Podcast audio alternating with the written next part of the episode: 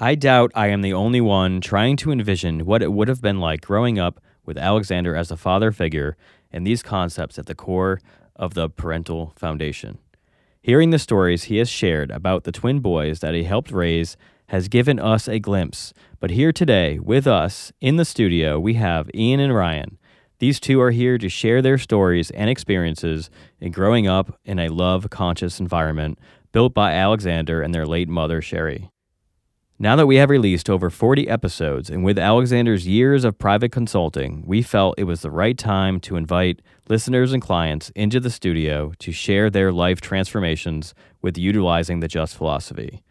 Hopefully, their experiences unlock more doors for you all to step through and continue forward in growth on this journey with us. Let's journey.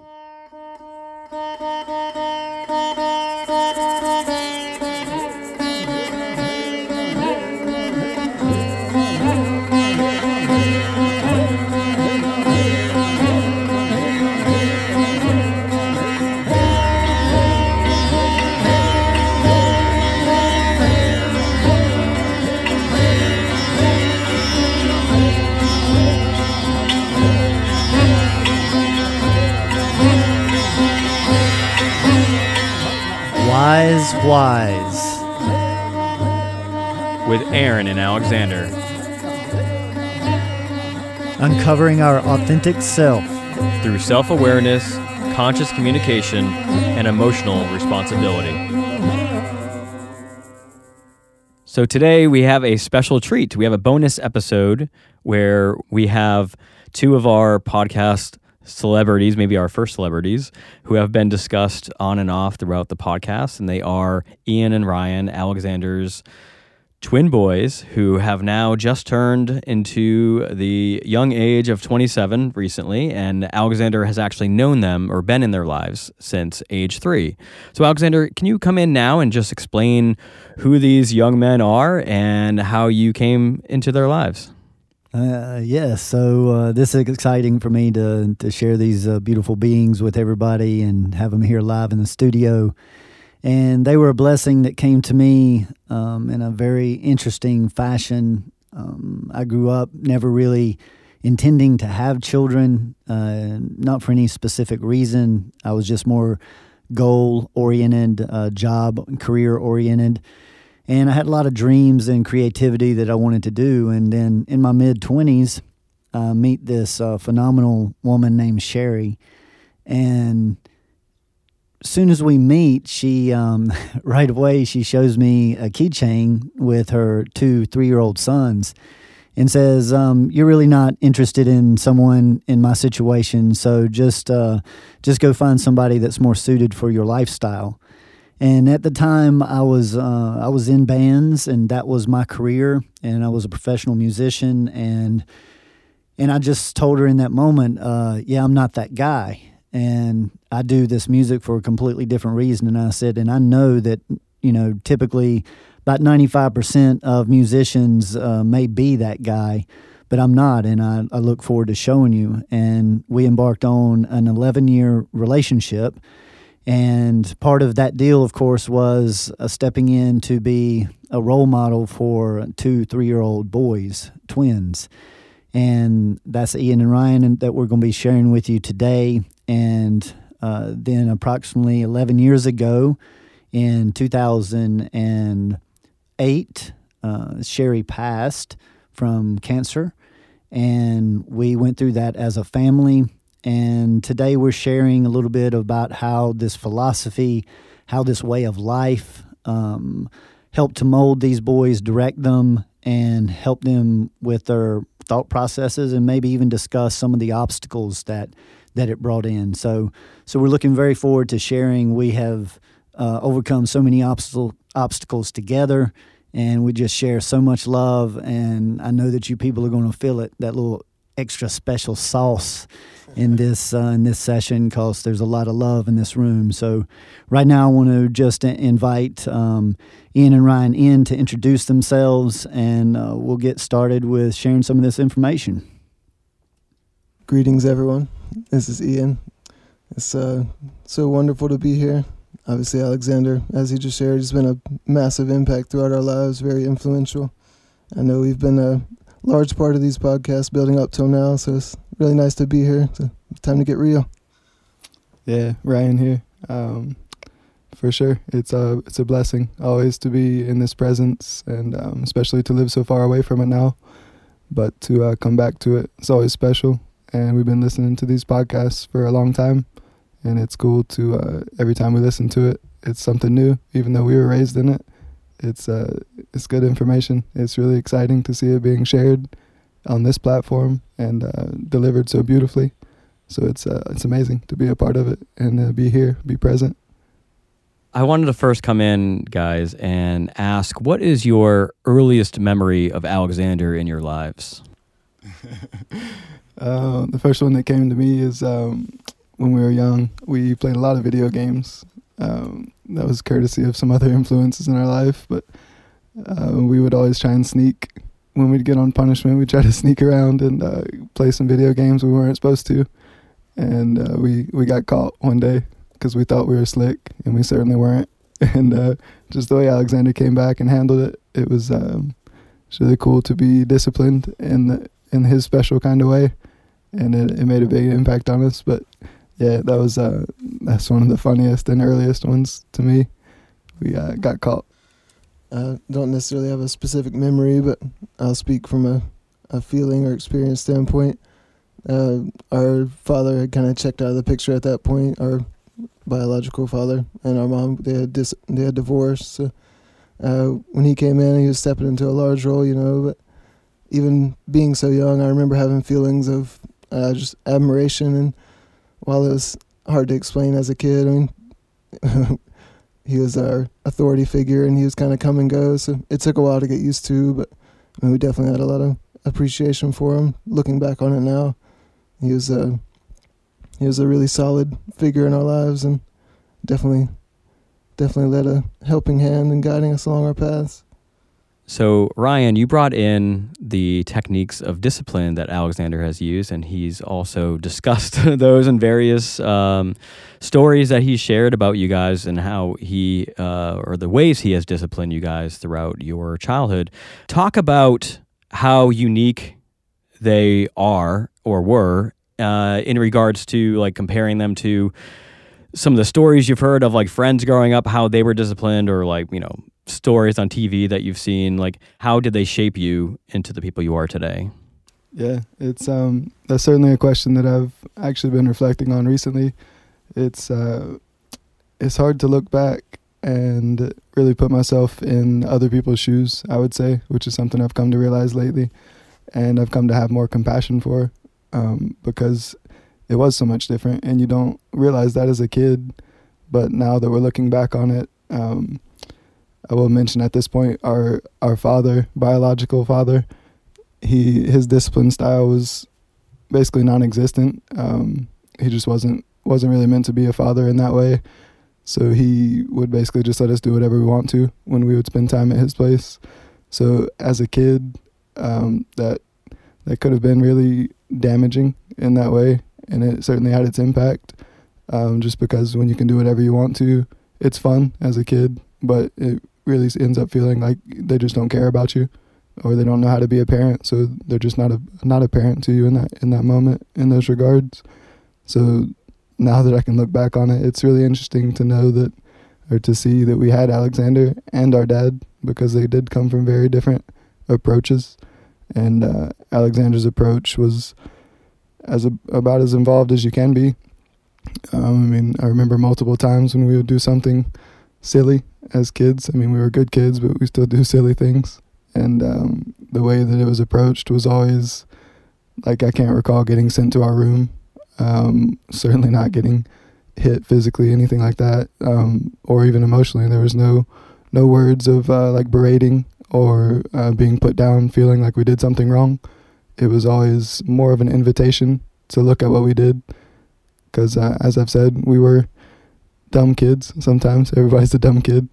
But um, to actually be brought into that moment, to look at what's just happened and reflect on it as much as you can at that age, and um, to be able to basically be a part of your whole experience, whether um, like the part that you messed up, and then the reflection upon it, and then the way to move forward, whether that's some kind of punishment or uh, for us, it was separating the two of us was about the worst thing you could do to us because we were we were so close, and uh, obviously most of the things we did were to each other. It was when we get in trouble and uh, be fighting and that kind of thing in our own way, but um, it was a discipline that I would say was involved, and uh, I don't I don't really see that. I haven't really heard that from friends and family experiences, the things you see on TV and in the news and hear about.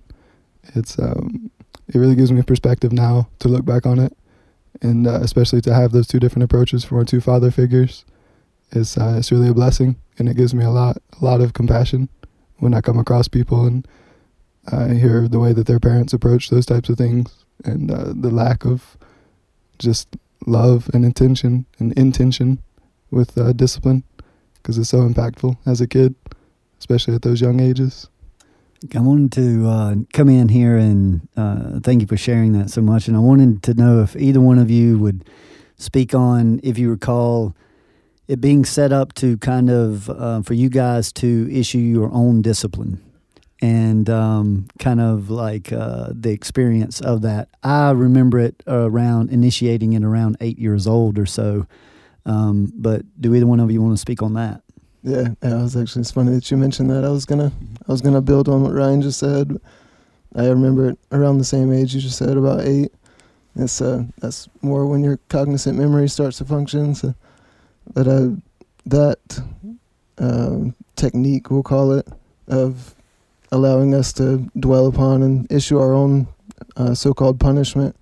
It was uh, really impactful. I mean, it has a huge like structural foundation when you you look upon like what you did and and just think about it and it uh, allows you a lot more time to reflect instead of just oh you do something and you either whatever get hit or get put on punishment immediately you start to get like trained and it creates kind of an unhealthy dynamic in my opinion with the with the parental figure uh, especially now in me and Ryan's uh, work lives we're aircraft mechanics and the way that that job is structured we um, we don't have like a boss on site, so we're kind of uh, responsible, self-responsible for everything, and it's interesting to look upon how we just flowed right into a job like that, and we're pretty much built for it already out the gate. So it was that technique. I mean, it sounds like such a small thing, but it was hugely impactful in our lives and guiding us to the the men that we've become, and just shaping our character. Really uh, impactful and effective from my perspective. Uh, Alexander, I wanted to bring you back in because I wanted to first bring up that both of these boys are projectors. Yes. And I wanted to know if the way you uh, approached disciplining them had to do with them being projectors or was it just uh, an approach of young people? No, very, very much so. Um, I didn't get into the, uh, at, at first, the first, say, uh, I would say seven or eight years that I was with them, it was more of an intuitive um, type. I hadn't gotten into the human design yet. Um, I had utilized the cards at that time, but um, you know they happen to be hearts. Our birthdays are just three days apart, so they're nine of hearts. I'm a queen of hearts, so there's still a um, a consistency there. So I I saw later when I got into the human design that I had uh, intuitively worked in that way because although I didn't know they were projectors, I recognized their sensitivities like very, very early. And at any time that they felt um, authority coming down on them, like a, a, father figure is seen, they would just shrink and, uh, and and get quiet, and you couldn't get them to open back up. And so I saw, I began to see this pattern that it had to be a loving environment for them to communicate. And if they felt threatened in any way, and this is very common with reflectors and projectors and other types as well, but certainly for the majority of reflectors and projectors, that they carry such a level of sensitivity because they have so m- many of the energy centers that are empathic that they can just feel that energy shift. And I could see it just cut the and stop the ability to uh, communicate. So, so right away it was a, um, you know, different kids respond to different types of discipline, and theirs was the communication and being willing to not come down on them like they had done something horrifically wrong, but hey, let's discuss, you know, why you're acting out or, or what you're really looking for. And so it became like an investigation and um, and so now we utilize uh, both of those systems, um, the Destiny cards and the Human Design, in our conversations uh, very consistently. And um, they utilize it in different ways out in their lives uh, than I do, and and that's the beauty is that we allow each other to uh, expand and go in directions uh, individually as well. And we've all kind of branched out and come back now uh, stronger than ever and um, and I do look forward to uh, the time moving forward um, because what we've created is a bond that um, is really indescribable. Yeah, I would say for sure. There's uh, one of the biggest things I've noticed is um, my appreciation for obviously the way I was raised, but uh, in looking back at it now that I'm a little bit older, it's uh, it's really it's really comforting. I would say to know, for one, that this is something that was developed organically um, with Alexander just because of his effort and the level of responsibility that he placed on raising us. And that's something that obviously I couldn't appreciate as a kid, but looking back on it now, it's, I mean, it just means so much to me. So when I look at the way that he developed what he did with his intentions and the level of love that he carried for us and for our mother, and um, the way that he raised us, the way that he developed his approach to everything involving us, um, even up to and including our father, who was um, still a big part of our life, and to see the way that he handled him. And it was just, it's really nice to see uh, that it's all coming together even more so now because it makes such a big, big impact on the way that uh, kids are raised. And that's something that I place a lot of value in because it was so impactful for me.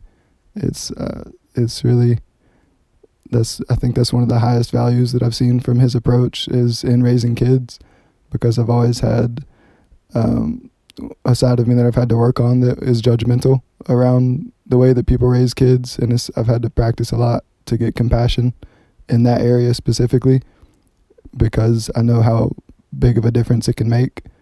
Because I can imagine myself if I didn't have Alexander, and it's not a pretty picture, so it's it makes me put a lot more emphasis on the way that kids are raised, and I put a lot more responsibility on it myself and it really really drives me to try and be the best person I can be because I know that if I do or don't want kids at some point, it's um, I first have to get to a point within myself that I know that I can carry that same level of responsibility that's been shown to me as a reciprocation, as a form of respect and self love and love for everything I've been given. That's the highest appreciation I can show is uh, in just that thought process of carrying that same level of responsibility and what that means to me. All right, guys. Alexander has talked about a lot over uh, the podcast episodes about his relationship with your mother, Sherry. And I wanted you, in your own words, to maybe give us a glimpse of uh, what you saw. Yeah, one of the most stark contrasts, the first thing that comes to mind is obviously we had our biological father, as we said, and it was kind of set up. We would go uh, spend time with him every other weekend. Um, but seeing him and whatever partner he was with, there was two or three throughout our childhood. comparing the way that they would interact and communicate and just day in day out life, and then come back to our regular life and see our our mother and Alexander, just being able to compare those two us.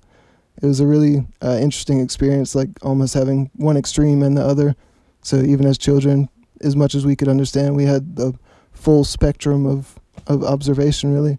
So it helped us create a, a really like solid and well-rounded view and foundation of hey, this is what relationships are, and this is how uh, people that love each other should communicate, and then go and compare that to our father. And it was just a it was really interesting experience to get that broad of a perspective. Ian, was it confusing to you to see the the two different styles? Uh, I'd say it definitely would have been if Alexander and our mother as well, both of them, it was a team effort. They put so much emphasis on communication and, and talking to us and talking problems out. It was nothing was ever left on the table, and like there was nothing, no stone unturned. I guess is a good uh, quote to put throw in there. But, so I'd say no, it wasn't really confusing. I mean, especially now that we can look back on it, it didn't didn't really create any uh, like fissures in our our uh, development. Yeah, and I can say uh, definitely not mentally as a kid. You, you don't really know what's happening, but energetically for sure, because we would go to our dads and basically have no guidance, no discipline, free reign to be whatever kind of kid we wanted to be. And then we would come back to our mom's place, and I can have sympathy for Alexander because I know that he had to uh, bring the reins back in, so to speak, and uh, get us back on track. But there was also an interesting dichotomy because um, him and our mother lived apart. They, we had two separate residences, and he was around uh, probably more often than some fathers are still considering that situation. But there was a there was a balance to be had between that. I remember the way that our our mom disciplined us when we were just with her and when Alexander was around, because it could have very easily developed that uh, unhealthy dynamic where the stepdad's uh, the butthead that comes around and lays down the law because it's more of a masculine approach. It's easier for the father to do typically. But uh, I remember noticing a shift when he started to strengthen that in our mom, and she would have to lay down the discipline and uh, sometimes cry afterwards because she didn't want to do that. But uh, it really gave us such a more solid, well-rounded approach uh, to have that from the mother and the father on one side, and then to go to our dads and uh, not have anything from either one of them. In reflection, now being older, it's the way I see it is two extremes. So we've seen uh, about as caring as you can be and almost as uncaring as you can be while still maintaining love. Our father's always loved us. He just wasn't meant to be a father, basically. But uh, it gave us a really, really healthy balance and an accurate perspective on what happened now that we can reflect on it. So it's uh, it's really done a lot as far as the way that we look at uh, the energy you can maintain between a relationship like that. And Alexander, maybe you can come in and and talk about the challenges of seeing these boys when after they've come from their fathers, and then also Ryan talked about uh, how you guys, you and Sherry both had separate houses, and you maintained that sort of thing. Maybe talk about uh, the challenges or even why you did that. Sure, sure, yeah. So this was a very unconventional approach and original approach, and that really formulated from um, my disappointment with everyone around me, and not from a judgmental standpoint of uh, that they're not doing it right, but I I didn't see any relationships juicing. Um, I saw relationships around me growing up just turning into businesses, and the children was the product, and and there was the no fire, no juicing, and and so I wanted to develop a different kind of relationship and um, and that's what uh, I began to work on with with Sherry, and we developed uh, together over an 11 years period, and the boys were part of that, of course. So we did have separate homes for 10 years, and uh, we lived about 25 minutes of, uh, apart, the the houses, and normally. I had, of course, my business with my bands, which kept me busy about uh, three to four days or nights a week and uh, she had she was an entrepreneur and she was a massage therapist and a hairstylist. And so she had clientele and managed her own business and managed the boys as well. And so so we shared responsibilities and we eventually worked to uh, have uh, the similar or same type of discipline style so that it didn't create that polarity of uh, the way it is with many mothers and fathers. They they discipline very di- differently, and the children learn how to get in between and actually use them against each other. And so the intention was that they would get the same answer um, whether they came to me or they came to her. And we always communicated, and the boys never saw us disagree with each other uh, around some kind of discipline or something like that um, because we were very careful to to always be on the same page or look like we're on the same page because that's important I think for children to see that structure. So um, we spent normally about uh, five you know five days or nights together and then we had two or three days a week where we did our business um, and I'd traveled a lot at that time as well and so uh, it was a way to create that that balance that I think uh, Ryan mentioned to whether um, I was there or I was away or we were together, there was just a similar discipline style. And um, anytime Sherry, you know, got in a situation with them where she questioned it, uh, we would just converse. She would contact me and we would talk over the situation and we would come to a conclusion together. And that's what it wound up being was a mutual uh, way to approach uh, raising two you know, informing two human beings' lives.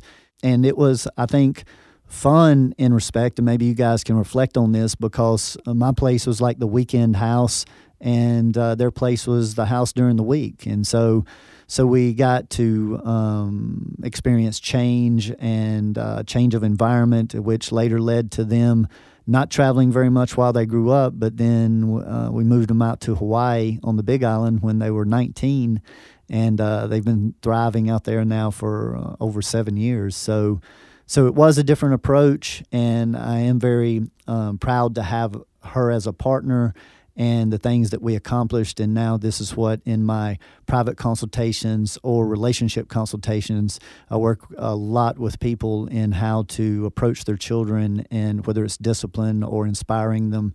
And that is actually a big part of my work now. So, so these guys helped uh, basically form my career and um, and I'm enjoying them sharing their perspectives here uh, here today on today's podcast. Yeah, there's uh, not to harp too much on it, but as I was saying earlier, definitely the way that Alexander developed his approach to us as kids um, is really comforting to me uh, because I am a natural skeptic with something like the human design is what I'll refer to specifically, but uh, just how effective it can be for raising children, and uh, it's one of the it's one of the ways that I usually see when someone has like an aha moment with the human design or something related to it. It's like, oh, that would have helped so much with raising my kid, and it's uh, just because he found that himself. It really gives me a lot of uh, faith and belief in, of course, him, but in the system as well. It's one of the more comforting aspects of it. But yeah, some of the uh, some of the things that we got to see growing up, um, like we did have an unconventional approach. It's a it's a good word to describe it, uh, which of course you don't realize as a kid, but now that we look back on it and compare it to friends, it's um, we did have the two houses. We'd come out here, and uh, it'd be a similar energy, similar environment because they carried that with them wherever they went. And that's one of the things that I felt like is the most uh, fatherly things that Alexander did for us is he always set a similar energy, a similar example. He was always the same in uh, in the way that he approached us, in the way that he carried himself. Uh, he never had emotional outbursts. Uh, obviously, with us or with our mother, it was a lot more uh, loving a lot more loving feeling. But yeah, it was. We never did the holidays. We never did uh, like Christmas or vacations. We didn't approach it that way. It was more of a let's hold down this love energy together, and it can just it can be what it's going to be all the time, and it doesn't have to be these expectations built up around these holidays, and you don't have to do what everyone else is doing. So we'd just come home sometimes, and there'd be a new uh, radio set sitting there, and we'd be like, well, that's cool. and there'd be uh, like a bike who'd come home just because they wanted to. And it just meant so much more to us as a kid. So we didn't have to have those uh, those interesting family holidays when all the expectations get built up and uh, usually people stress themselves out and that type of thing. But um, I do remember being out here, and one of the ways that Alexander loved us the best is that he was available to us. So, like going out in the backyard and playing wiffle ball or playing basketball and just doing things with him. It was the most exciting thing in our life at the time. It was what we looked forward to the most. It was what we always wanted if we were asked what we wanted to do. So Ryan, I feel like you're tapping into my my brain because every time I write down a word, you then say it. So um, so not to uh, repeat your aha moment, but I wanted to know if you guys had an aha moment when you realized that what you had here was something special and something that most kids in specific don't experience in their lives. And if you did, like what age, if you could say or remember? Yeah, I know there's one specifically that comes to mind. Um, in high school, uh, I would have been eighth or ninth grade. Actually, we met this friend of ours named Donovan, and he was always uh, like he took a liking to us. There was someone unusual. He was older than us, but he we were really friendly and we had an interesting relationship. But I remember spending some time at his place and just the way that his mom treated him and he didn't have a father in the picture. And I mean, this guy lives right down the road from us, so it was like close to home, you could say, because we could walk up to his house, but there was no father. And just the way that his mother responded to him and treated him, it was really like jarring at the time, and it really made us want to uh, like reach out to him more. And it eventually led to him uh, like spending some time at our place. Like we we really just developed a bond with him because we saw how he was treated and what he was raised with, and we saw some of the struggles that brought for him. And uh, in retrospect, I just I noticed the difference is what was happening between what we had and what he had. It really it really counted for a lot for him that he could come and be in our energy. It was uh, it's one of the first things I remember reflecting on at that time of uh, just how much more blessed I was in that area than him. Yeah, I mean you can't say it's sad because everybody's got their own experience, but you can certainly appreciate it and uh, have your own gratitude for it and strengthen your views in that. yeah, I do remember one. Um, there was one experience we had. I think it was in elementary school when we would ride the bus home, and uh, for some some reason you had to raise your hand at the railroad stop. Um, I guess just to make sure that you were awake or you weren't going to fall out of your seat or something. I really don't know. But I remember um, not doing it one day, and I got into what would be considered a lot of trouble at the time, uh, to the point where our parents found out about it, and uh, I didn't understand it at the time really. But I remember Alexander writing, um, writing that experience I had into a song, and he put some lyrics behind it that um, it comforted me. It's it's like when your parent has your back if you get in trouble at school and they come in and yell at the teacher, that kind of thing. Like it's to make you feel good. But obviously, the way that he approached it, uh, it was conscious from my perspective, and he like he strengthened me in that feeling of that I had gotten in trouble for something that I didn't understand, and uh, he he put it into words and into something creative and beautiful that I've I've reflected on uh, as I've grown up, and it means a lot more to me now than it did back then. But uh, the energy behind it back then, I'm sure, was was comforting as well. Yeah, it's a that's a real good story, Alexander. Do you happen to have that song that we can play? I do actually. Um, I'll have to look it up. Maybe we'll play that for the three minutes of stillness or something. we'll, we'll, see about that. That's that's an oldie goldie though. It hadn't been properly mixed, so that'll be a, that'll be a little bit uh, raw. But we'll we'll uh, that might be a good idea. Yeah. I wanted to add something to what Ryan just said. The story he was sharing, uh, just on the concept of your parent having your back the first thought that came to mind was with my most uh, recent partner. We're we're separated now and on our own uh, individual journeys. But one of the largest um, issues you could say in our relationship was was that, that her relationship with her father. He he was uh, a little overly passive. He never really had her back. So needless to say, go, coming into our relationship, that was one of the things she was looking uh, for from me the most. So that's a, a easily easy stark contrast to take that story that Ryan just shared of no, I mean your parents got your back. He's he's there for you. That's far more important than uh, this rule at the school that is should be followed. Because when I compare it to my uh, relationship with her and just seeing where she's at in life, and she was far older than me. She, she was uh, 35 when we got together, and I was 23. So just her being that much uh, supposedly farther along in life, and the impact that uh, her father not having her back had is, is pretty crazy to see that just how small things like that can impact somebody so much throughout their entire life, really, and create a, a so-called trauma or, or, baggage that somebody has to carry with them. So I uh, just want to take a moment to implore anyone out there with children, maybe just take a, a couple extra moments. This uh, it's extremely important. The uh, techniques you apply with your children it has a lasting impact, especially at younger ages.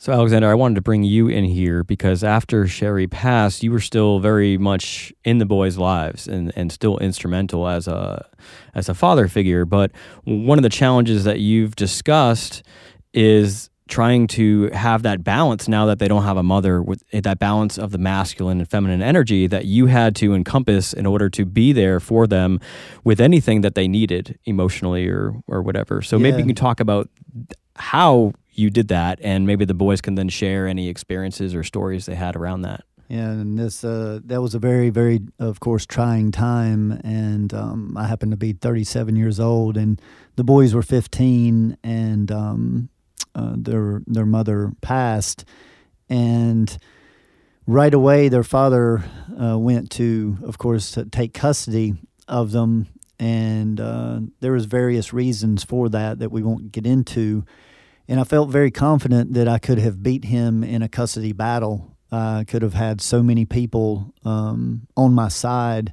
uh, supporting that, and but I carried a big concern of what that would do to them, and uh, I really felt that it would be almost impossible for them not to hold that against me, um, whether they understood it or not, because the biological father does have a right. So I elected to ease their minds and even support them to go live with their father full time and let them know that I was just 30 minutes away and I was going to do the step parent thing from that point on. And that would be that I got to see them every other weekend. And so I did work that out with their, their father. So I could keep this consistency that was, that was, uh, was going. Um, and b- before all of that had gone down, I had started, of course, my um, so called spiritual path or awakening or uh, seeking consciousness, whatever you want to call it, just approaching life a different way. And I had began understanding that we all carried masculine and feminine energies in us, and so I had been for uh, that point probably about eight years or so working on my uh, so-called feminine side and releasing so much of the masculine energy to help balance this out. And now that's a huge part of my philosophy and the work that I do with my private clients.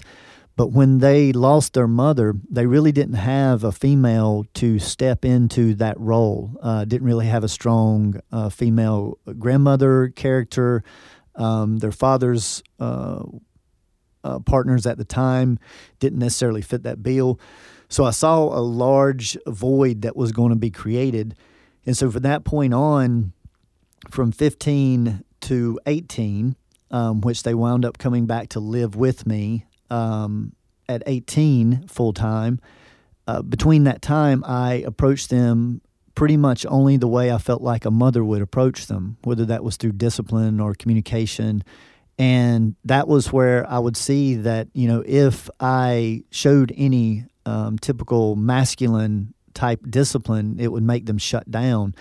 And we still had to get them, uh, you know, their driver's license, jobs, uh, their own place to stay, and so how we approached that was was very delicate and it was very frustrating for me, but it was so rewarding. It it showed that when you approach a child in a balanced way, um, it has a whole complete different effect, and so that's where my teaching of if it's hard or challenging for you to do is probably good and useful to you. And it was certainly hard to not do my automatic response because most of us have an automatic response when they're going to discipline a child or whether when they're going to debate with someone. Uh, everyone has a style. And part of uh, my work of self development is working against that natural reaction because it's not natural, it's something that's been trained and to get back into a true conscious and balanced way of approaching it. And those three to four years there was very crucial in both my self development and their development. And like I said, once they came back and to live with me, um, they lived with me for six months, and then we were able to get them both full time jobs and their their own place to stay. And they lived in an apartment in Winston Salem for a year and then we went on a trip to Hawaii, and the rest is history. Uh, they've been there ever since, um, really, really uh, making everyone proud. So uh, this has all been just quite a different um, approach, but um, we've had some amazing, amazing results.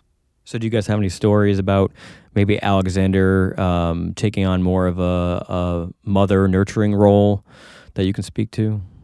Yeah, I mean, of course, the the first experience we had uh, after our mom passed, and I mean even before we moved past that, just the way that he, well, to begin with, was there when our mom was dying in the hospital. Uh, our father wasn't, but um, just the, that feeling, of course, is so overwhelming at that age as a kid, and you really don't know what's going on. You pretty much check out. but uh, just he, I mean he was the only one that was holding it down, of course, and uh, holding us down. And this, uh, as he's put it, the two hardest thing he's ever done in his life has happened within that one hour window. But uh, I remember us walking out onto the balcony outside of the waiting room uh, after we had got the news and we knew what the situation was and just that that feeling of uh, connection. Like it's it's really probably what kept us from just checking out at that point. I mean it's, it's such an overwhelming feeling and uh, you feel lost and abandoned all those types of things. But uh, just how he held us down in that moment and uh, to to know that we still had that even after losing something that we didn't understand yet it's uh it really allowed us to move forward. And then, um, yeah, as soon as we got back here, because we were living here at the time, I mean, I think it was only a few days, and and then our dad shows up, and um, he takes us on a ride in the car to talk with him. And of course, I mean, we're still like zombies at this point, but uh, just it ended up feeling almost like a guilt trip. Not necessarily that uh, we didn't have a choice, but we came back basically with the understanding we were going to go live with our dad or that we wanted to. And uh, looking back on it now, it's, it's hard not to laugh at, but it's exactly what needed to happen. And uh, just the way that Alexander handled that concept to lose uh, his wife, our mother at the time, and then for us to move out a couple days later and deal with those thought processes of, yeah, I could win a custody battle and there's probably ulterior motives as to why that's happening but uh, just the acceptance that he had or was able to have and uh, let us go and do what we needed to do the way that he saw it and that he could avoid some of those repercussions of how we might end up feeling or feeling about him. He certainly chose what's hard in that situation.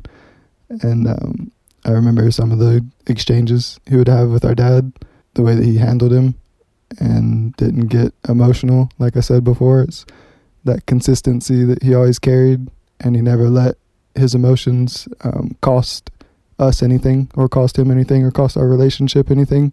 The management that he was able to put upon those was uh, it really gave us the opportunity to see our father in a different way, to go live that experience with him, and but still to be able to go see Alexander and him him still hold down the, the exact same vibration he always had. But there was definitely a shift um, in the way that he approached us because he had to be he had to hold down that same energy. He had to still be our mom and our dad. And the way that he approached us with certain things like getting a job um, i remember i was i was pretty fortunate. I got a job quickly uh, that i think we both both might have applied to but i got hired. So i remember having the feeling of relief. I didn't have to think about it anymore and ian was still looking for one he was having more trouble his experience was different and I remember Alexander sitting down with him, not not handling it like a father would have because it wouldn't have been as effective. It would have shut him down because he was already shutting himself down. He was already beating himself up for it, and that, that was hard for us at the time to walk into a business and try to find a job, uh, try and talk to the manager, that whole deal. But he really sat with him and approached him in a more feminine, compassionate way. And from my recollection, I mean, he had a job within a week and I just remember reflecting on that a few times and uh, really seeing the value in the way that he approached that and how effective it was, especially for Ian. Because, like I said, at that time, I mean, I had a competitive view of it. I was like, haha, I got a job and you don't have one yet. So, I mean, I wasn't there for him. So I was uh, really appreciative for the way that Alexander held him down. And uh, he got both of us moving forward with what needed to be done. So, yeah, it was beautiful. Uh, just staying in line with the whole concept of of what happened to us with our with our mom passing away and the years that transpired after that. I feel like it's just a, a really strong testament to the foundational years of when we were younger, um, and the, the bond that we were able to build between our mother and me and Ryan. Obviously, we're twins, so it's kind of built in. But and then with Alexander as well, stepping into that difficult stepfather role. So those that strong bond that we were able to create growing up throughout that is uh, that's a really beautiful thing. Obviously, after our mother passed, this that's a really hard and undesirable situation for a family unit to go through. So just the the fact that things went down the way they did when we moved in with our father and our mom was gone, just our life completely changed. Almost every aspect was different. We changed schools multiple times and lots of uh, lots of challenges that could have led down some dark paths. I feel like it's really just a testament to how uh, useful and valuable it is to have that strong family core. It really gives you a foundation to operate out of, and like, hey man, I can I can take whatever life throws at me because I have this. So bring it on. So, Ian, as you mentioned, uh, twins do have uh, a built-in bond naturally um, because, because you guys shared a womb. You probably punched and kicked each other in there. Um, now, getting uh, back to the philosophy, how has the philosophy strengthened your bond as twins? Yeah, that's a that's an easy one to speak on. the uh, one of the largest concepts of looking at everyone around you as a mirror. That's uh, anytime somebody asks me what it's like to be a twin, because that's, that's always the first question that comes. I'm like, oh, what's that like? That's uh, walking through life literally with a mirror in your face all the time. And me and Ryan get along extremely well. We always have. We finish each other's sentences all the time. We're pretty pretty typical twins. That's just such a such a beautiful thing. I feel like it can expedite your journey so much. Of anytime I get I get angry with Ryan or frustrated with him, I just have to take a second, like, oh, okay, that's uh, something I'm doing.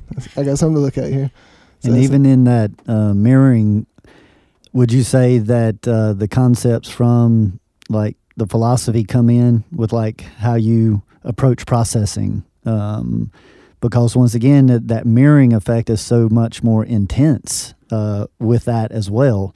So, would you say that you guys utilize any of the um, the just philosophy of what we discuss here on the Wise Wise podcast? Do you actually utilize any of that information in uh, resolving any uh, discrepancies you may have, or would you say that you feel like it's um, helped you to grow uh, possibly any closer? Um, because I feel like it's such a big part of of our interaction, uh, we're always talking about the work or the philosophy. I mean, we don't call it that just because it's our natural language. So I guess that's more um, the question. Would you say that the philosophy and the wise, wise information is just a big part of of your everyday conversations or how you process things as you um, as you just go through your day to day, working together, living together uh, because those can be very big obstacles. And sometimes when we don't have methods to help us with those things, they become even more of an issue. Yeah, that's uh, I'd say it has a massive impact on our day to day lives. I mean, uh, as you said, it's it's strange for us to call it the philosophy or the work because it's we were raised in it. You know, we we live and breathe that. It's it's our lifestyle. It's the way that we function.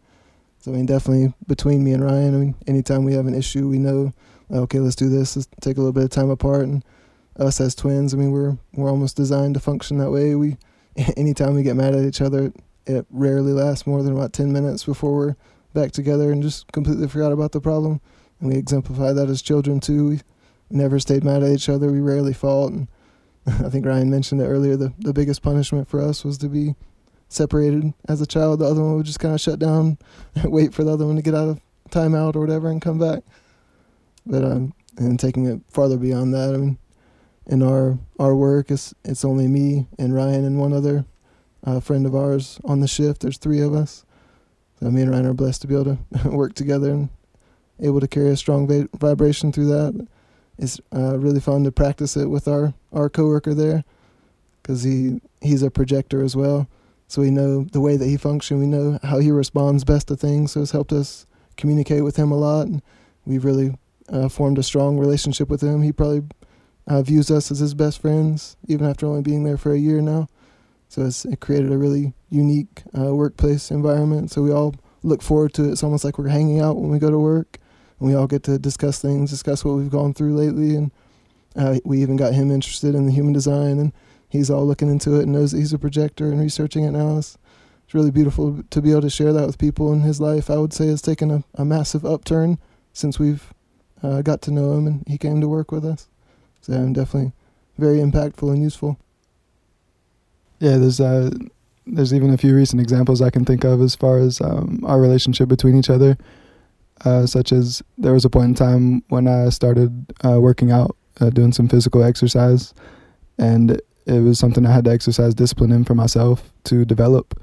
But there was this uh, friction between me and Ian, and there always has been um, with uh, competition. Obviously, it comes with being a twin. It's part of being a mirror for each other. Is that anytime you see something you do or don't like, it's a reflection to yourself. So you see something they're doing that you do like, and you beat yourself up because you're not doing it.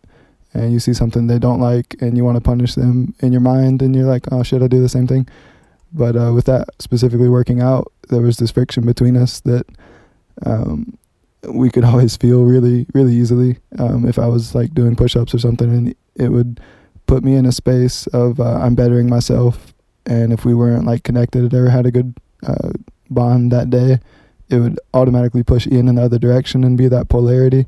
So just the connection we have, if we don't maintain any kind of consciousness, it uh, we really just experienced that polarity with each other. Like it would be hard for both of us to be juicing together.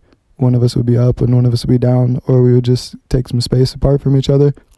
So, uh, yeah, I mean, I would say that was almost before the podcast came out. So it was uh, just a natural reaction, but it ended up being an invitation from me to Ian, and we kind of worked it out together, and we ended up doing this workout regimen together, and it ended up being great.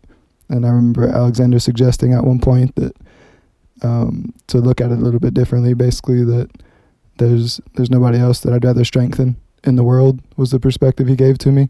So uh, I shifted from uh, like wanting it to be something I did by myself, uh, working out. Like I'm getting stronger, and that's going to make me better than my brother, or however you want to look at it when your ego gets involved.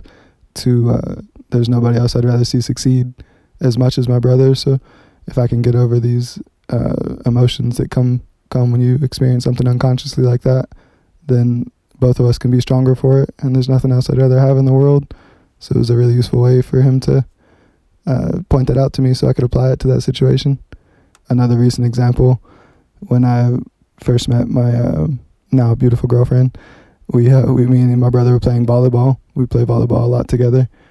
And um, she introduced herself. And once we kind of got into the space where we could be around her in that area of seeing if there's going to be a relationship develop. I had this moment when I noticed that me and my brother were both interested to a certain degree.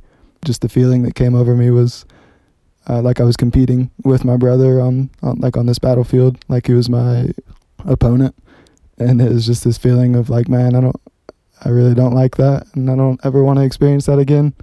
So I kind of, I kind of pulled back in that moment while we were playing volleyball, and uh, ended up leading to a conversation between us that was it was really um, good, important for us to have, and we ended up having a really good understanding between us with how we approach that type of thing, and it was through uh, removing ourselves from the situation and looking at things from a higher perspective, and uh, trying to take everybody else's like the highest good of everyone into consideration with that type of situation, and we ended up just telling each other like yeah, we just have to be ourselves as much as possible. And fortunately, we love each other and know each other enough that we can point that out to each other in a loving way. So we made that agreement. We said if we ever find ourselves in that situation again, uh, you tell me and I'll tell you if you're not acting like yourself. And that's really all we need because we have this relationship that we do. Oh, beautiful. That stuff called conscious communication. You know, it's, uh, I dig it. You know what I'm saying? in my 20s, I remember being a little rebellious and wanting my freedom, per se.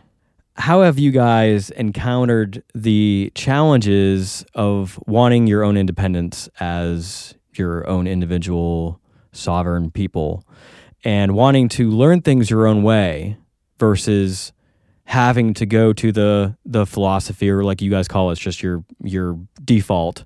Like having to go back to this and do it this way versus you know kind of like experiencing things out on your own and and just blazing your own path. Yeah i mean um, i would say it kind of happened beautifully naturally organically uh, with our move to hawaii. And once again alexander taking the highest good into consideration. It's obviously not what he wanted for us to move away to hawaii um, but we did. I mean, he he took us out there, and he was a big part of the reason we made it out there. I mean, we wouldn't have been out there without him. But the fact that he was able to let what his own wants uh, go enough to let us move out there, because he knew it would be what would really give us that opportunity to blossom, to bloom into who we could potentially be instead of um, potentially staying here and being a little coddled because we had lost our mother and we had some family that would have handled that a certain kind of way. Yeah, just uh, us being able to go out there, and uh, we both ended up eventually having an experience with a lady. Um, when you get into that kind of relationship and seeking the kind of intimacy that we're naturally going to seek with uh, the example we've been given, um, it it does create this interesting dichotomy of pulling away from everything else because you're trying to build something with someone else. So I had my experience first with uh, my girlfriend, and to make a long story short, it ended up being kind of a metaphor of her wanting to pull me down off of the mountain that we had built together. That I was inviting her up. Um, I tried to come down and meet her halfway and bring her up with me, but she wanted me to come all the way down and us to build our own mountain together. And I gave it a shot for a while. I gave it my best intentions to try and develop uh, what I had seen to be valuable with her. But it ended up having costs that I wasn't willing to pay because she was basically asking me to sacrifice the relationships I had. Um, she didn't know that she was asking that, but it uh, ended up being being the case, unfortunately, and we just we couldn't meet in that that beautiful middle ground. So I uh, I ended up telling her that I'm not willing to sacrifice this, and I know that you're you're scared of this and you want to be the biggest influence in my life and that kind of thing, but I know it's valuable and I know how this feels to me, so it's not the way that I'm going to proceed. And uh, then Ian can chime in. He had his own experience with that, um, pulling away from that connection we had, and it just for me it really gave me an opportunity to evaluate what I have and what I've been given and what I've been shown, and um, how much sacredness I place around it and how I value it. So it was a good opportunity to to look at look at that thing and see see where I am at with it. Yeah, so another uh, twin similarity is almost like within a couple days when that relationship ended for Ryan. I started a relationship with a girl of my own, and uh, it was maybe just funny how similar twins are, but a very similar experience, maybe just a little bit more extreme. It was a very uh, demanding relationship, and I had to pull way back from pretty much every other relationship in my life. Even with Ryan, we didn't spend as much time together.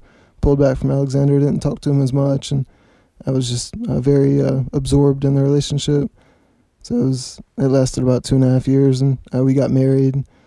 Uh, didn't didn't fix anything, but uh, it was interesting now to look back on it and just it kind of makes you laugh and accepting of it because now after uh, the storm has passed, so to say, and we've come back together and we've had so many conversations and we've cried together and just discussing what went down, working through it.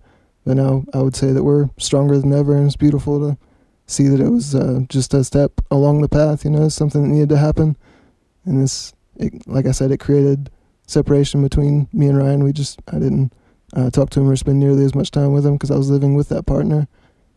Uh, it was just a beautiful uh, example of first us moving to Hawaii, kind of spreading our wings and becoming our own men. And we both get into relationships and how we pull apart from each other. So it goes from having the three of us to just me and Ryan in Hawaii. And then we separate even farther to be just one of us to see how impactful the philosophy can still be. And if you'll still come back to it, like how strong is it actually? So now I think we've uh, we've answered that question. So there's no more no more going forward. We know the solidity of it and can uh, walk bravely forward. Well said, brother. So sometimes the the tower card comes into play, and we have to burn everything we have to rebuild and, and really realize what we have. So Alexander, what what were your experiences during that time when both of these boys were going through their experiences that they just talked about? Well, it was, of course, very challenging. And anytime I know uh, any parents listening out there that their um, children have gone away to college or or any type of pulling away like that can be very hard uh, for people. And and just the bond that we had formed and going through losing their mom, and it just wasn't a typical um, stepfather role, so to say. And and it was, um, you know, at a time that uh, I wasn't in a relationship um, and so it had even more of an effect uh, because I felt like that, like he was saying, we kind of went from that three to then they moved away, but I had somebody, and then we we uh, separated as well. So it turned into like I was alone by myself here, and Ryan was alone for by himself out there in Hawaii, and then Ian was consumed, you know, at these different stages, and then wound up being alone as well. So it was one of the uh, probably top five tough experiences to go through. Um, but now, as has been said, I do feel like we're stronger than ever. And it is that, you know, I, I urge and work with parents with kids in the early 20s and late teens to allow that freedom, allow that time to go out. And if you put the the proper foundation in, um, they'll make it through that. And you know, we have to allow them to make their own decisions. So it was excruciating for me not to be involved in just knowing step by step what was going on in their lives, but I still respected it, you know, and supported them through it. And then, then of course, after they come back and we we discussed the whole situation as a as a unit again, and developed a new way to move forward. And rather than trying to to just uh, replicate or duplicate what we had in the past, we allowed that to dissolve and then just said, hey, let's create something brand new uh, together, the three of us, uh, around things that are important to all three of us. I d- I don't have to be the leader anymore. And now we're just um, three, you know, adults that um, have a bond that um, I wish that uh, people could just um, experience and maybe be inspired by and see that it doesn't have to be blood. You know, it doesn't have to be your family. I say, love your family, find your tribe. And we have created a tribe and we uh, continue to expand that tribe. And the philosophy, of course, has been a big part of it. But they continue to teach me things and to bring things uh, for me to look at in different ways. And that's the beauty of self growth. And when you can do that self growth with other beautiful human beings that are interested in that, that love, that that true unconditional love, uh, it does exist, and um, and we've we've proven that. So I'm proud to be part of it. All right, let's get a little less serious here. What is your funniest moment that you have had in your life with Alexander? And it can be in your childhood or even recently or even if it's not the funniest. Some people might think that there is no funny stuff about Alexander. Yeah, there may maybe even funny things that happen that you maybe he can't talk about. As uh, being too serious sometimes, but I think I've changed that over the years. But yeah, let's see what uh, see what comes out here. Yeah, we'll give you a little bit different perspective. yeah, I mean the, the first thing that comes to mind for me is um, you guys might have to help me out with the age, but I know it was sometime after we had moved to Hawaii, I believe, and I think we had come back for a visit, and uh, it was the movie Step Brothers mm-hmm. with Will Ferrell and John C. Reilly, and uh, just the connection that the three of us had at that time. I remember sitting on the couch in the middle of the room with that movie playing, and just all of us just completely cackling oh, as hard as we possibly could. Uh like the couch was getting thrown all over the room because we were kicking the ground and stuff. and it's just uh, like it's it's always made me smile when I think of that experience, just because of how like connected we were, and like being able to have the same uh, sense of humor and perspective on life and bond. We just we were able to really experience it like together instead of just laughing at the same thing with somebody.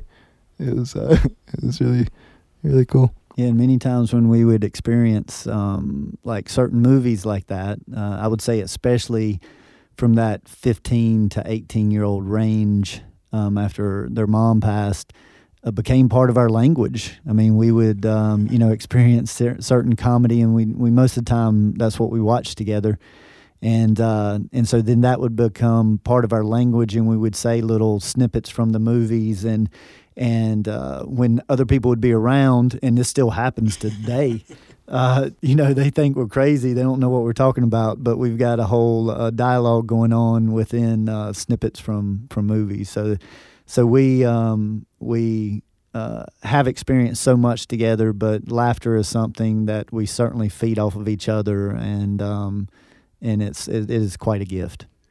Yeah, there's a, another one that comes to mind. Um, obviously this one's coming second because it's harder to admit. But there was a time we were playing basketball, and in the backyard, and uh, playing this game that we we always play. Me and Alexander were playing one on one, and um, he would always uh, do this one particular juke move that uh, I had a lot of trouble responding to apparently, and uh, it just it put it made me fall completely backwards, landed on my butt, and uh, we we've, we've laughed about that. That's- really, that is a highlight. Crossed him up, made him fall backwards. I made the shot too, by the way. yeah, it's uh, it's cool to be to be so uplifted by somebody and to also be put on your ass by them. it's, uh, you have to laugh at the, the dichotomy. Yeah, y'all, y'all don't take them too seriously. About 80% of the time we're together, we're just laughing our asses off. The woo is spreading, apparently. what would be the most impactful piece of wisdom that Alexander has shared throughout your being, or, or even something that you've gotten from hearing the philosophy on this podcast? And I want to take the pressure off of all these um, most important. Because for projectors, that's like Yeah, analysis paralysis. I've got to come up with the most important. I will say one of. One of so so you get listeners won't be waiting for the next hour That on a the good point. most important. So, um, the first one that comes to mind, well, it may not be necessarily an original teaching, but certainly an extremely useful reminder, is the the saying of uh, "Forgive them, for they know not what they do." It's um, just extremely useful for developing compassion and even working towards forgiveness for somebody, or just accepting something they did. It just, in my opinion, it pulls you back to like a third person, a third party like bleacher perspective of you get to see the entire situation. Uh, it reminds you, hey man, you don't know what this person has gone through. You don't know what their life has been like. And you can't just jump to a quick conclusion of, oh, they did this because blah, like, oh, this messed up. It's um, there's always so much more to the picture. So that's one of the front runners for me lately. I keep in mind, uh, forgive them for they know not what they do. Yeah, and that and that of course, you know, one of Jesus' teachings that that hit me so strong and and what developed in my work from that was um, you know how we play roles in each other's lives and that many times it has been said that the people that are our enemies are challenging us on this side or our best friends on the other side um, playing those roles um, that nobody else wants to play. So there's many different perspectives on that, but the way that energy works, and we do have a podcast that recently came out about uh, the roles that we play, because we actually affect each other being energy fields, and we cause each other to do certain things that uh, we may not naturally normally do, and um, and that's what expanded from that teaching from Jesus that um, that I raised these boys with and worked with uh, every day and still do um, that's how that turned into uh, part of my work was studying the roles that people play and the polarities that are created in our energy fields. And uh, once again, we have tools to help people to understand uh, those energy fields. Uh, so feel free to reach out and contact us and get a private session. Yeah, so I'll say the. I mean, it really is hard to encapsulate being raised in it and um, having this whole language around it. But one of the things that always comes to my mind, pretty much in any situation, so it's almost a catch all, is basically just the example that Alexander held for us um, as a as a parent, as a teacher, as a brother. It's um, something that I can always draw on uh, basically anytime any kind of situation comes up, just the the way that he considers everyone in the situation and everyone's highest good, it, um, it it's really helpful for me to be able to step back from a situation and put yourself in more of a perspective that uh, it really helps me to get my ego out of the way or to let go of some emotion I might be holding on to, even though I'm sitting there trying to use my brain uh, to get past it. Uh, just remembering that example and that uh, consistency that I always saw it with, because it was never um, it was never in question and it was never it never faltered. So there's almost an endless source of strength that I can draw on from that uh, memory and that feeling that I've carried my whole life um, from what he's offered me in that. I, I can't encapsulate it specifically in words, but that's certainly mo- the most valuable thing that I've I've been given. All right. So as we begin to wrap up this study, I would invite you guys to look back on yourselves now that you're mid to late 20s. Look back on maybe when you were like in your mid to late teens, about 10, 12 years ago. You know, if you could talk to yourself back then or talk to uh, 17 or 18 year old kids now, what would you say to them that you have learned over the last 10 years of your life that could impact them into growing into such uh, fantastic people? Just don't take it, don't take everything so seriously, uh, especially with where I was at at that age. It's, um, it's, it's, it was really hard to just do anything and uh, to just have any kind of experience. And it's still something I deal with now, but uh, to just try it and uh, trust that what's going to happen needs to happen and uh, you're going to be okay. You're going to be safe and uh, you're going to be given exactly what you need to be given. And uh, just to to let go a little bit because I know where I was at at that age, and can't say it helped me back because I've had a beautiful experience and everything's happened the way it needed to happen. But there was a lot of uh, reservation that was unnecessary. So uh, just yeah, just be your beautiful self and uh, don't worry about it so much.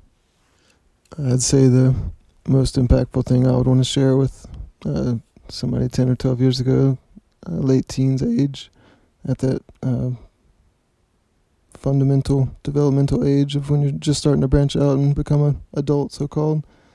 Um, the thing I've been probably reflecting on the most lately is uh, self love and just how just how impactful it is and how important it is to take care of yourself and just respect yourself, even trust yourself is a good way to put it. And it's a good example of my brother and I when we moved out to Hawaii where we're living now at age 19, about to turn 20, and we had never even been on a plane before. So I mean that was that was such a massive leap for us of going from East Coast North Carolina to let's go live out in the middle of the ocean where we hardly know anybody. But I mean now looking back on it, it was one of the most beautiful things we've ever done. So we just at that time we felt into it and it seemed good. We were working dead end jobs here and like hey we can go do this in Hawaii, why not? So we we made the leap, and we're all the better for it. So bringing that back to what I was saying with self love, uh, trust yourself. You know, uh, give yourself just what you need. It's important. You know, nobody else is gonna do it. So uh, look out for yourself, and uh, when you develop that level of trust in yourself, and it's very useful. It'll take you a long way in life. So as Ryan said, don't take everything so seriously. Uh, be yourself, and beautiful life will take care of everything. So, Alexander, in closing, I wanted to bring you back in. And uh, with how important your relationship has been with the boys, I wanted to ask you what are you most looking forward to in the future with your bond with the boys? Well, it was uh, just a huge responsibility uh, once I did decide to, um, you know, connect with Sherry and, um, her, of course, uh, bringing these two with her. You know, I was uh, 26 when when I met her, and the boys just turned 27 a few days ago, and I just turned 49. And you know the the wild thing is that they are right in the age group of when I started all of my studies, uh, that 26 to 27. And the excitement for me is how much better than me they're going to be, how much further along uh, they are than I was at that time, like literally just starting. And and they are such beautiful, compassionate um, males that carry that balance between that masculine and feminine energy, and and so I just feel that uh, when people talk about success, um, I just I carry so much success in my life, not because of the things that I've accomplished, but the things that we've accomplished and not many people get to go through uh, their lives and have that kind of connection, not just with a son or daughter or mate, but but really any other human being. So um, so I'm very proud of our tribe, and it's certainly not Pollyanna. It hadn't been without its struggles, without its challenges, without its obstacles. Um, but love was the main thing that we kept as the constant thread, and communication is what supported that and built that and then freedom and unconditional love to allow each other to go in different directions, we we've encompassed all of that, and um, and that's this is the result. So, anybody out there looking to develop, you know, a relationship with with anybody, like I said, no matter what the dichotomy is, you know, love, communication, freedom, and compassion um, are just some of the most important aspects of that. And uh, love may actually be the easiest one. Um, but all of the other things, especially communication, is what breaks down that love over time. And so that's why I'm so proud of the the language that we've developed and continue to develop. And now we've taken it on a much larger platform with the Wise Whys podcast. The book will be coming out soon, and uh, we're just going to continue to send this ripple out. And they're uh, out in Hawaii sending these ripples out and going to continue to expand that. And um, so we're just continuing to get this information out to more and more people. And we have so enjoyed sharing them sharing some of the influences it's had on them in the past and moving forward. And um, I couldn't be a more uh, happy parent slash friend slash brother slash lover uh, than I am with these two that's in this room. And and Aaron, of course, is one of those brothers as well. So uh, so thank you everybody for listening to this. And um, does anybody have any final things they want to say or? I have a couple more thoughts I want to add in. you always hear people say, "If you love something, let it go." I feel like our our relationship uh, with Alexander and growing up, we were uh, us and our mother. We were his entire life for over ten years. Uh, so he was really put to the test with having to let us go, literally all at the same time. And we've uh, we moved out to Hawaii and came back. So I don't know that I've ever seen a more beautiful example of that. He loved something to the uh, depth of his core and let it go and it came back. So take that for what you will.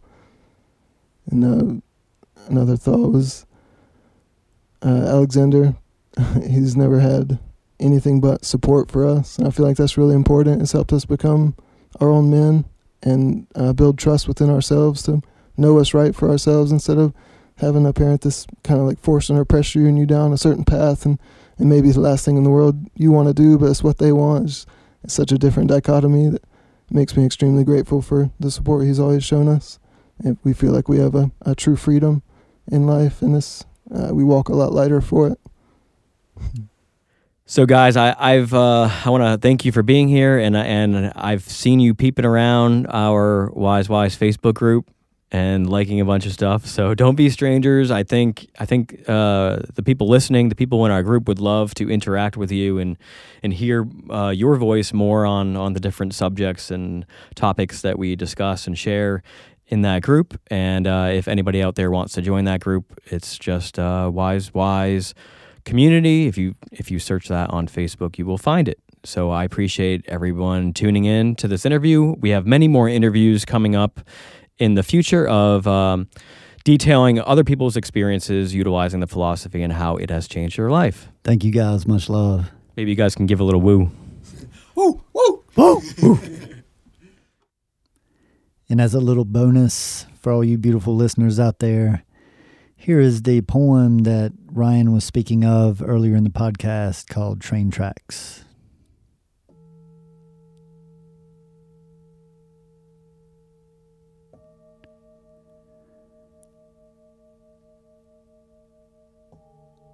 pawns of past tense, somewhere in between the sheets or the blankets that cover retreat. But freedom is in the things given when we're asleep. Riding a school bus, thinking or beat, but didn't raise your hands at the train tracks. This is what they teach. To see, he's given a loss of sight if he's in the wrong, then who's in the right? Second sight, discipline's fright, early to bed tonight. This is our plight. Hungry obesity rules the night. Hungry obesity rules the night.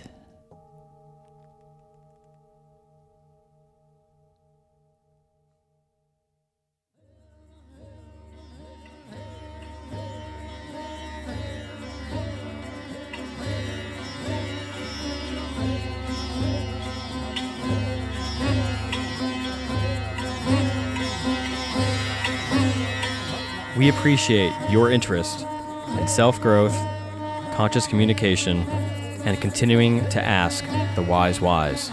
And remember, gradual changes over long periods of time equals lasting results. The Just Philosophy, as discussed in this podcast, has been developed by Alexander over the last 22 years in his private practice, professional environment, and private studies. The information discussed is intended for educational purposes only. It is not meant as a replacement for conventional medicine. Just remember knowledge plus experience equals wisdom. Seek the wise. As we continue sharing this information, there are also multiple ways to share and support this work. Gain access to our exclusive content, behind the scenes footage, and other products that assist you on your self awareness journey by joining our Patreon team in exchange for a monetary donation by visiting wise-whys.com slash patreon. That is W-I-S-E dash W-H-Y-S dot com slash P-A-T-R-E-O-N. Another way of support is by sharing this podcast with receptive individuals or even leaving a review on popular platforms such as iTunes or Facebook helps us introduce this work to others through the listener's words. We are also on most major social networks, so follow us along there or even join our Facebook group community. Continue your journey by visiting Alexander's website where you are able to book private consultations in person, by phone, or even Skype. Know thyself better with human design and destiny card reports and readings, as mentioned in this podcast. View a calendar of his live performances and class schedule, peruse his other products such as shirts, CDs, and the revolutionary VibroTune sound vibrational therapy tables that assist with subtle energy alignments. So grab that keyboard and go to thejustphilosophy.com for those goodies. That's T H E J U S T P H I L O S O P H Y dot com. And if you love the touch of a soft shirt with a message that will warm your heart in resonation, then check out my company, Veritees Apparel, where I am a one man band doing it all from design to physically printing the garment and sealing it all with a conscious touch. Just go to veriteesapparel.com, V E R I T E E S A P P A R E L.com. Thank you all for being a part of this journey with us.